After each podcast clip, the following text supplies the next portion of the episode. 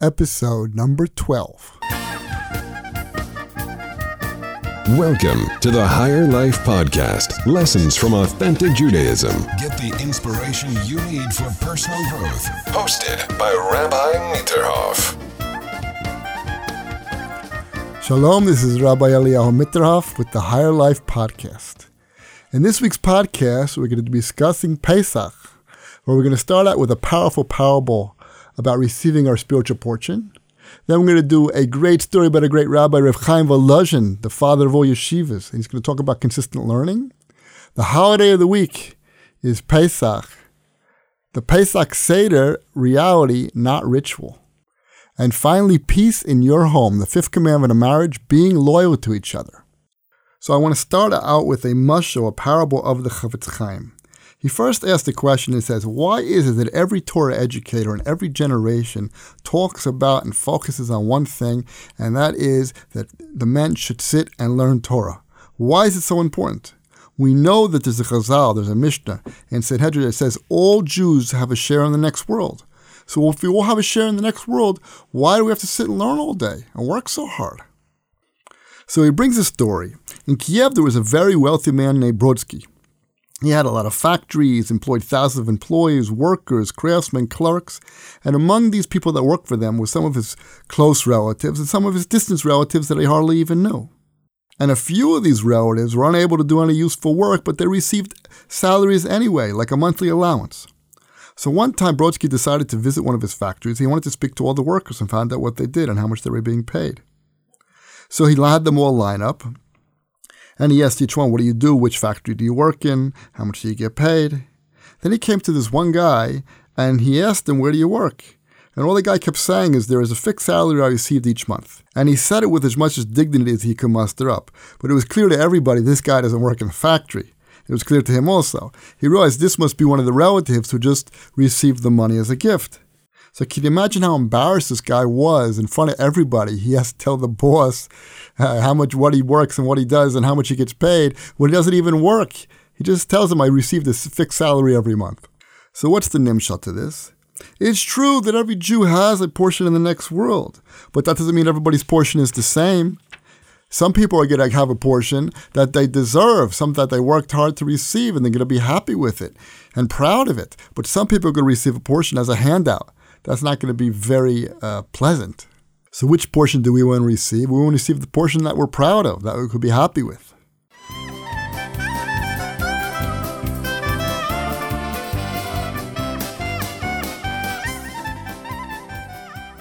So now I'm going to jump to the holiday of the week, and that's Pesach. I want to speak about the Pesach Seder and the fact that it's a reality and not a ritual.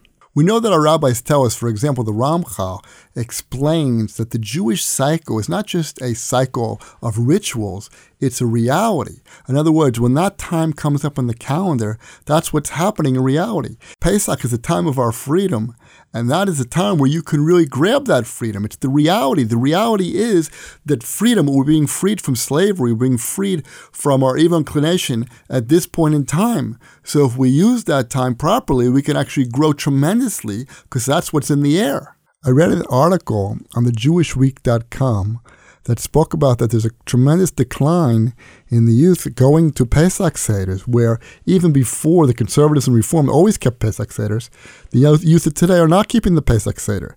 They say it's boring, it has no meaning. But what they don't understand is it's not a ritual. The Pesach Seder is not a ritual, it's a reality he explains that each of the 15 parts of the Seder we should say out loud. We should say Kadesh, Urchatz. Everybody should say it out loud because it has effect in heaven. We know that the angels are watching the Jewish people as they do the Seder. It's not just a ritual, it's a reality of the moment. And the reason why the youth are leaving is because the people giving the Seder don't feel that way. They're just doing as a ritual. They're just doing it because that's the way you do it. But they don't understand that there's a spiritual reality to this thing. So, what is this reality of the Pesach Seder? Rav Eliyahu Dessler is going to bring one line here. It explains unbelievable thing. He says like this. In this Seder, it says like this. And originally, our ancestors were idol worshippers, but now the omnipresent brought us near to his service. We started out as idol worshippers, and now we are going to serve God. So we know in Gemara Pesachim, according to Shitas Rava, that's what we're supposed to mention. We're supposed to start out low and end up high. So according to Rav, you're supposed to mention that we were idol worshippers, and in the end, we are worshiping God. So the Haggadah continues. It says, Terach, the father of Avraham and Nachor, they served other gods. Then I took your father Avram from beyond the river and led him through the land of Canaan.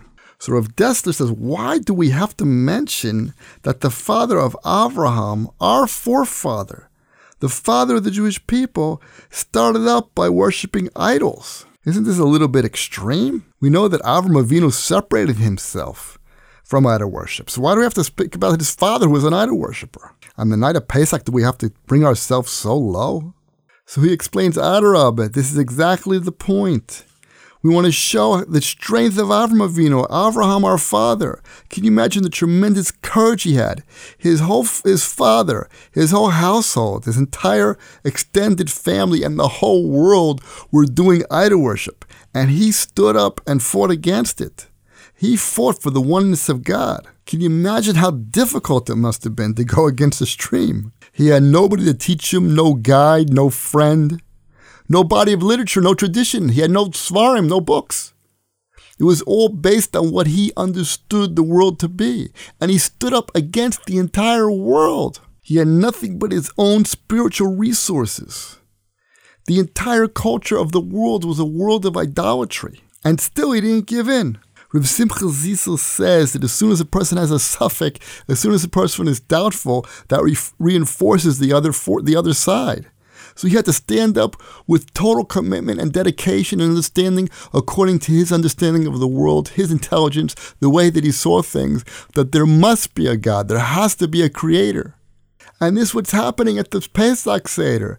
On the zchus, on the merit of Avraham Avinu, we have a covenant, a bris, that we too will be connected and never lost in the world of idol worship, in the way the world is going now. And Rev Dessler further explains that Adarabah, just the opposite. The fact that the world was so evil should give us tremendous koach and strength to fight it. Evil should be a force to propel us towards good. And that's exactly what happened in the generation of Avram Avinu. Things got so out of hand that Avram himself stood up and fought the entire world with strength because he saw all the evil in the world. So too, the going out of Egypt, what prepared us to receive the Torah, the Holy Torah, was the fact that we were in such a low level, it gave us strength. We were sick of that life. We wanted to free ourselves to come on to spirituality, to live a life of purity. We were crying out to Hashem, please help us. They can't stand this tuma anymore, this impurity, this life, this sick, sick society. And if we use this opportunity at the Pesach Seder, we can also free ourselves from this sick society. We have to stand up like Avram Avinu. We have to stand up for the Jews who left Mitzrayim. And we have to say, no, we don't want to follow in the ways of this Avodah Zarah, of this idol worship.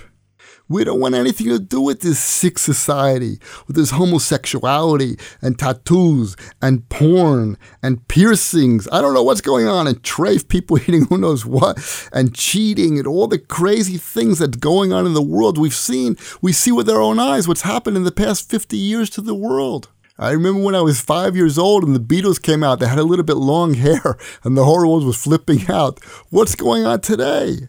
And that's what the Pesach Seder is about freeing ourselves from the sickness of society. And the youth should be flocking to the Pesach Seder.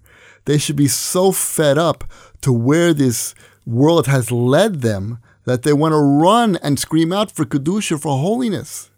And people send their kids to college campuses. What's going on in those college campuses? It's like a house of prostitution going on over there.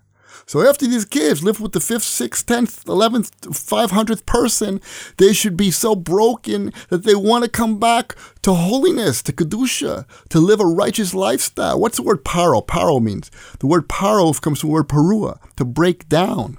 The evil inclination wants to break down the personality. He wants to break all the boundaries of society. That the person feels sick. That a person should do acts that he can't deal with that he should be broken. That's the Yetzer Hara wants to break. Perua, he wants to, Paro wanted to break us down. That we had no self worth left. And this is exactly what happened in the generation of Avram Avinu. There was a moral decline in the society and popped out Avram Avinu. And also in Mitzrayim, the Jews were brought to such a low, low level. And that's why we were redeemed.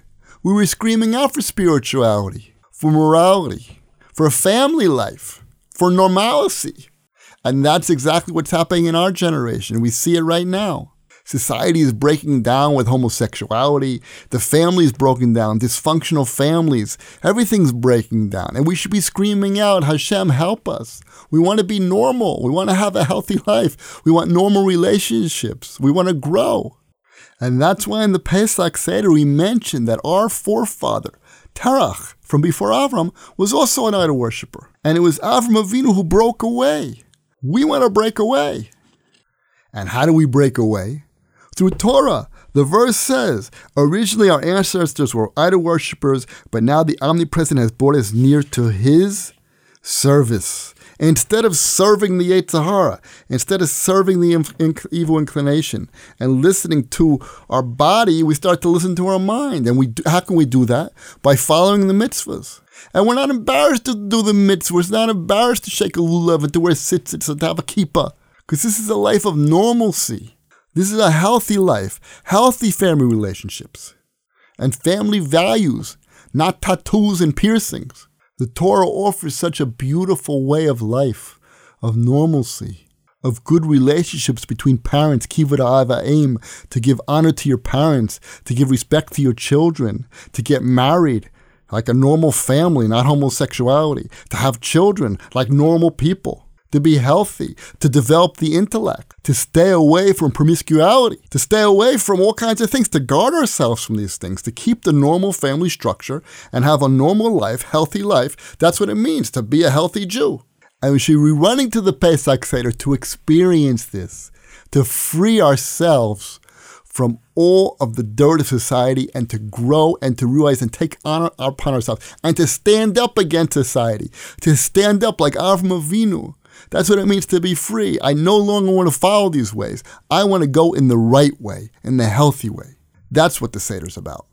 It's time for Great Stories About Great Rabbis.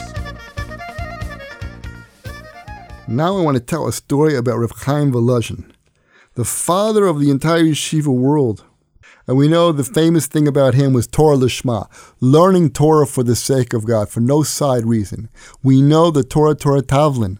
The Torah is the drug, the thing that's going to cure us. We cannot be cured. We cannot overcome our evil inclination, our desire for the physical world without Torah. When we learn Torah, it gives the intellect strength to overcome. So they asked one time Rev Chaim Volozhin, what is the Seder of the yeshiva? What is the time uh, scheduling in the yeshiva? So Rev Chaim Volozhin started to list the times of all the, well, we eat at this time, we eat lunch, breakfast at this time, and we and then we have lunch, and then we have a little sleep period, and then at night we have dinner at this time, and then we go to sleep at that time. So what do you mean? He's listing all the times that that's the times of the yeshiva, the times that we eat. He said, yeah. The mundane physical activities have to be kept within a narrow, uh, constrained limit. In other words, you, in order to def- figure out your schedule in the yeshiva, you have to limit your meals and your sleeping. Every other second is a time for learning Torah. This is Judaism in a nutshell.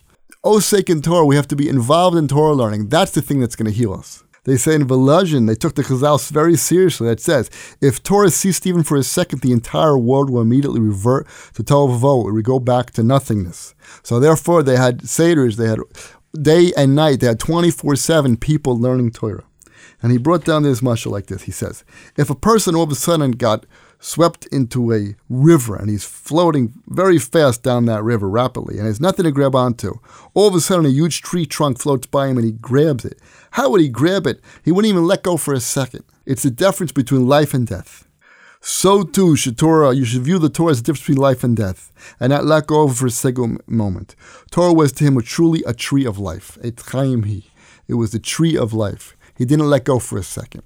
And this is what we need if we can sit and learn Torah and spend hours and time and thinking about the Torah. That's going to give us the strength to overcome everything that life throws at us. learn to give, love, and communicate. This is Peace in Your Home. Okay, now I'm going to speak about the fifth commandment of marriage according to Rev. Victor Miller. That is to be loyal. A man and a wife have to be loyal to each other. You have to feel that your wife is behind you, and the wife has to feel that the man is behind her. You have to be responsible for the welfare and happiness of your mate, but not just out of love. It's a duty. That's part of being married. You are together, you're a team. If the wife can save money, she saves money for the husband. If the husband can do the dishes, he does the dishes. You have to protect each other's reputation. You have to be behind each other. Relatives speak bad, who knows what. You have to speak right away. No, my wife's an excellent cook. The, the house is clean. And if the wife's parents complain about the husband, the wife right has to uh, the wife has to right away jump back and say no, he's fine. You have to be together. The husband has to feel that his wife is behind him, and the wife has to feel that he is behind her. He says if the husband is singer, he's the best. Uh, the wife has to say he's the best singer, he's the best chazan, he's the best speaker if he's a rabbi. The husband should be saying she's the best cook, she has to clean his house. That's nothing to do with romance, he says. It has to do with obligation. And if God forbid, maybe it could happen that the wife is not behind the husband or the husband is not behind the wife. So what's the solution to that? He says, forget about it. Pretend like it was not said. It's going to pass brings a Gemara that one time the his wife was irritating the rabbi, and she said, forget about it. It's just going to pass by quickly. Sometimes people say things in the heat of the moment. Forget about it. Pretend you didn't hear it. Act like it wasn't there. Just forget about that moment where the other person was not loyal. Because if you take things seriously, it could make a whole chain of events. And he finishes off with a Gemara that says, Happy is the man who hears and ignores a hundred evils passing by. If you learn to ignore things, you're going to have peace in your home. So that's the end of this week's podcast. Please share it with your friends. Please leave comments if you can. And please have a wonderful Pesach. Thank you for listening. Your voicemail could be featured on the Higher Life podcast. Just visit rabbimitterhoff.com to ask questions or leave comments.